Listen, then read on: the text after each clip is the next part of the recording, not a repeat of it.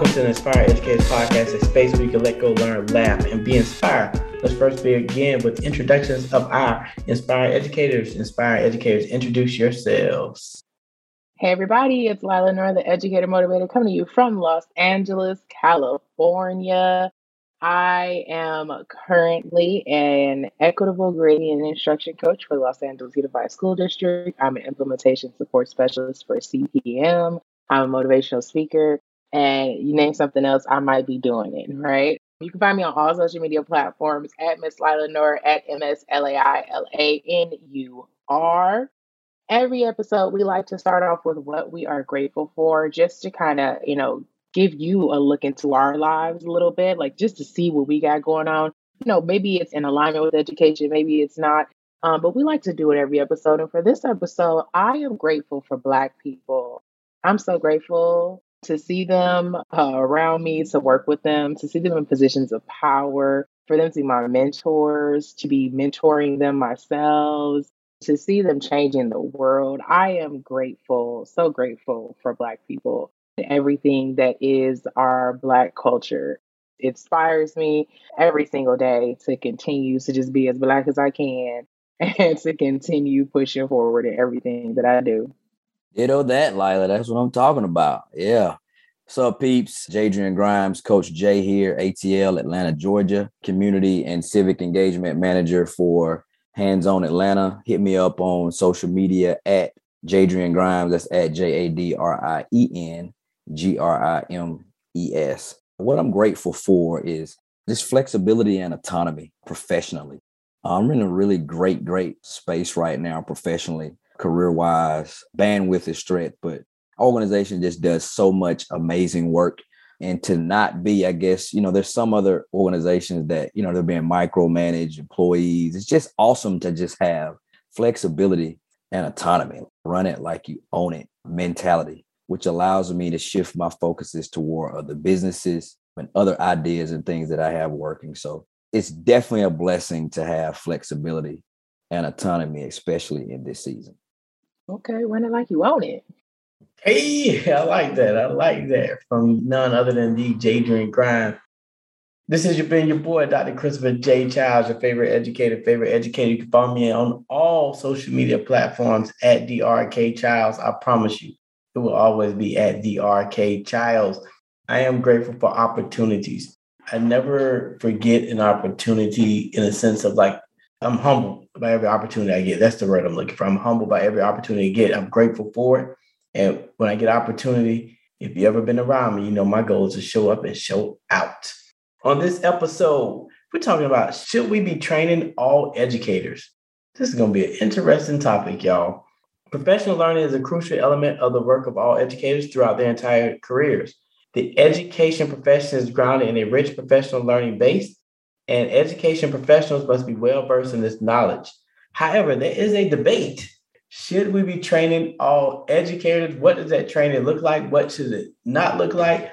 We always talk about, I'm just put some spoiler alerts. We always talk about differentiating in the classroom. We don't even differentiate in professional learning. Yeah, I said, oh man, it's going to be a hot one. What are you all thoughts on this training of educators and professional learning? And I'm gonna put another spoiler alert. As someone who provides professional learning, this is near and dear to my heart. But I am always open for how can we improve, how can we get better, and give a better experience for folks. Your thoughts? It's a catch twenty two because I genuinely believe that all teachers need and deserve training, professional development, right? At all points in their career, right? So, especially when you're first starting throughout the whole process, right? To keep you up to date, to keep you on your toes, to keep you knowledgeable, to keep you innovating. You need that. However, I'm also thinking about the many people who sometimes come to professional development that don't necessarily have an open mind and an open heart when they come in. And it blocks them from receiving a lot of the information that, you know, is being put out there that's just being, you know, developed for them.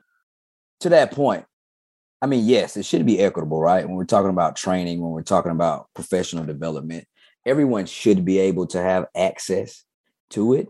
But I think we have to kind of peel that layer back I'll peel the onion back, I guess, if you will, and take it a step before that and look at, I guess, professional development plans. with our leaders. What do you want to do? How soon do you want to do it? How effective do you want to be? How efficient do you want to be? What type of educator do you want to be? What's going to help you get there?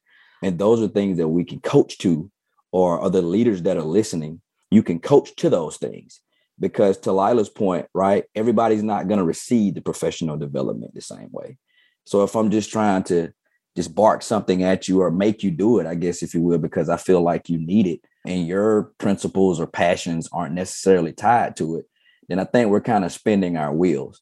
But we really have to have authentic conversations when we're having this professional development talk on both ends, on both sides of the table. It has to be strategic. I mean, we have to be transparent and openly honest. Again, I always go back to the main thing, and that's the kids. It's their academic growth, it's the students, making sure that they're successful academically.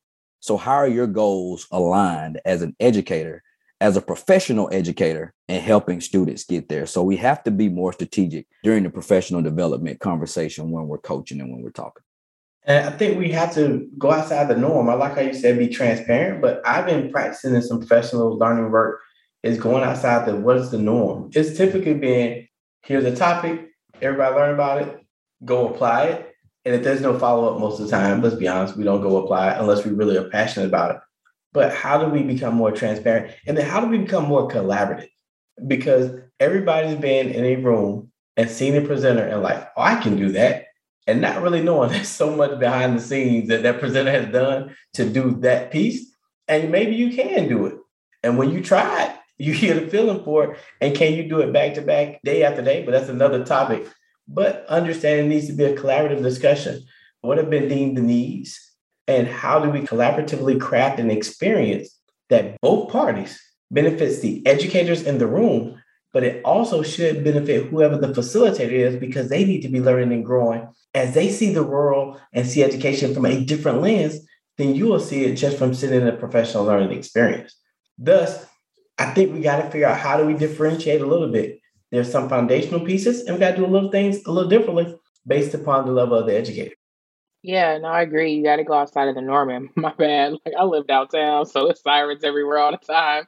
But you know, I agree with that. I'm the type of person when I develop professional development, you know, I'm really proactive and I'm super organized. So I'm always thinking about making sure every single bullet point is being hit. I'm making sure that I'm looking at it from as many angles as I possibly can. And I think within professional development now, we have to really and truly like, you know, you want to go in as optimistic and as joyful and as hopeful and you know like energized and motivated as you can be but i think we also have to go in very realistic and we have to consider that not only are we looking at it from different perspectives we have anywhere between 30 and 300 perspectives coming back at us and so everything that we're delivering and we're giving to them, we have to consider all those angles and make sure that the things that we're delivering and, you know, again, being outside of the norm now, how are we going to make sure that we are tending to the needs of everyone involved. So even if I'm delivering on, I don't know, having number talks, I'm making sure that I'm giving everybody in the room something that they can walk away with. Every single person, even if they are completely like, I don't understand what number talk is.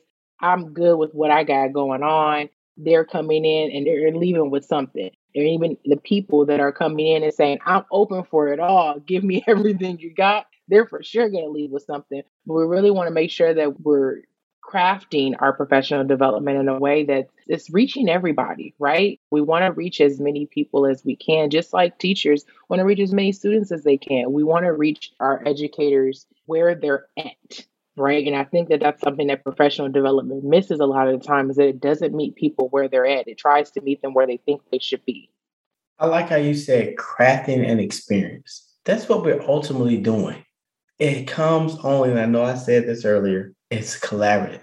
And you use the example of number talk. So you go in some math folks, some of our listeners, that's a math strategy that we use in the math world.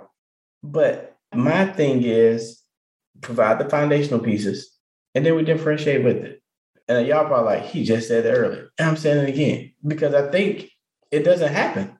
We literally give everybody the same all day or 60 or 60 minute workshop and it's very cookie cutter. And we try to do it the same thing at the next place, the same thing at the next place. But when you're collaboratively working together, guess what? You have a conversation with those teachers in real time in the room to identify their needs. And then you craft an experience based upon those needs, even if it's just number talks. It should be different from day to day. We're not musicians where the song needs to be sung the same exact way every single time, same keys, same notes. We're artists. And when I say artists, we're painting on the canvas and it can change a little bit to create something beautiful. What are you all's final thoughts on this? Should we be training all educators? And why, to your point? Because this is real time. That's why it should look like artistry. We can't continue to do the same archaic stuff and expect what's the definition of insanity, right? Doing the same thing over and over again, expecting different results. Like we have to shift. This is 2022, not 1972, right? And my second point and last point is let's make sure we continue the development to everyone has access, not just teachers. They're not the only ones that need professional development. You know, our team leads need professional development. Our principals, our assistant principals, our assistant principals, our superintendents, everybody on every level, associate superintendents at every level, you should always stay green, right? Which means you should always be a constant learner. This is education, right? So just because you get to a certain level, that doesn't mean that your professional development stops. If anything, you should want more of it. Even if you're in a position that you always wanted to be in, is how do I continue to be sharper every day on this 180 day schedule? How do I get better on day two, better on day five, better on day 10? By day 180, you're exponentially better than you was on day one. And then you're able to get more development to where you're able to just pour into your people. But to your point, yeah, it's artistry. It should be in real time. Times have changed and we need to adjust to it to make sure it's equitable for everyone. Absolutely. Yes, yes, yes, and yes, Jay. Everybody needs professional development. I think if we can be more intentional about the way we deliver PD, about the sequencing of PD, right? That we're not just giving professional development because of something because it's the next best thing. Well, if my school doesn't have a collaborative culture already, that they're willing to sit down and have these conversations about implementing new things, it's not going to happen. So I have to make sure that there's a collaborative culture already in my school. I have to already make sure that we're building relationships and we have a strong foundation to begin with to even be able to layer on top of that some additional professional development that you know could be absolutely spectacular but if we don't have the things that we need it's just like building a house if i don't have the foundation of that house what am i putting the roof on for? It's not going to make any sense. So with that being said all teachers should be trained but it just you know like we typically do in this podcast we diverge right? We pivot a lot. Yes everybody needs it but I think this took us somewhere else that our professional development needs to be more intentional and needs to be crafted better to have a well developed experience for everybody. And it's at the end of the day, it's about these kids. So take out your personal, I know this stuff. It is about these kids. And until every single kid is successful, none of us know anything. We're only as strong as our weakest colleague. We got to work together to do better for these kids. And professional learning is something we need to be a part of. And again, it can differ, but what are we doing for these kids to provide them better educational experiences? And we're going to transition really quick. And I'm going to be brief. I'm going to take a a page out of my colleague Jadrien Grimes' book and keep it brief. And this inspirational moment is going to be brought to you by me. Like it's, it's my segue into me. I'm going to keep it simple. You need to be learning something new every day. In this field of educators, you got to be a constant learner. So I'm giving you three things. I'm going to wrap this up. Number one, what are you reading? What are you learning about? Number two, what are you acting upon? Are you acting upon what you just learned? And then number three, are you collaborating and sharing the information, as Lila pointed out earlier on the episode? First, you got to be reading, you got to be learning, you got to be growing as an educator. This is not a stale field. You cannot do what you did yesterday and think it's going to work today. It may not work. Guess what? Are you reading? Are you learning? Are you growing in the field that you're in right now? The second piece, not only that you're learning it, are you applying the knowledge that you've learned? Are you acting upon it? Are you seeing how it works? It's like riding a bicycle. You can read a book all day about riding a bicycle, but until you get on that bicycle and fall a couple times, roll down a couple times, you may move a couple times, it's not going to work. So don't just read about riding a bike. You need to get on that bike and actually ride. And then most importantly, you got to share what you learned with others. So just like when you get a shiny new bike and you start riding around the block, you showing it off to others, show them the way also. Don't just hoard the knowledge because at the end of the day, when you're learning, when, when you're acting, and when you're collaborating and showing others, guess what? It's going to benefit these kids at the end of the day. The question is to you as educators out there in the space are you willing to do what you need to do to benefit these kids? If not, I tell you all the time, get out the field. It's not the field for you. We got enough seat warmers. We're in a critical time in this field. Let's do what we got to do to constantly learn and constantly grow in this field of education. This has been the Inspired Educators Podcast. And as you all know, we'll see you on the next episode. Catch you next time. See you. About the kids, man. About the kids. Like Chris said, learn how to ride a bike. Go practice riding that bike and teach others how to ride the bike. We out there.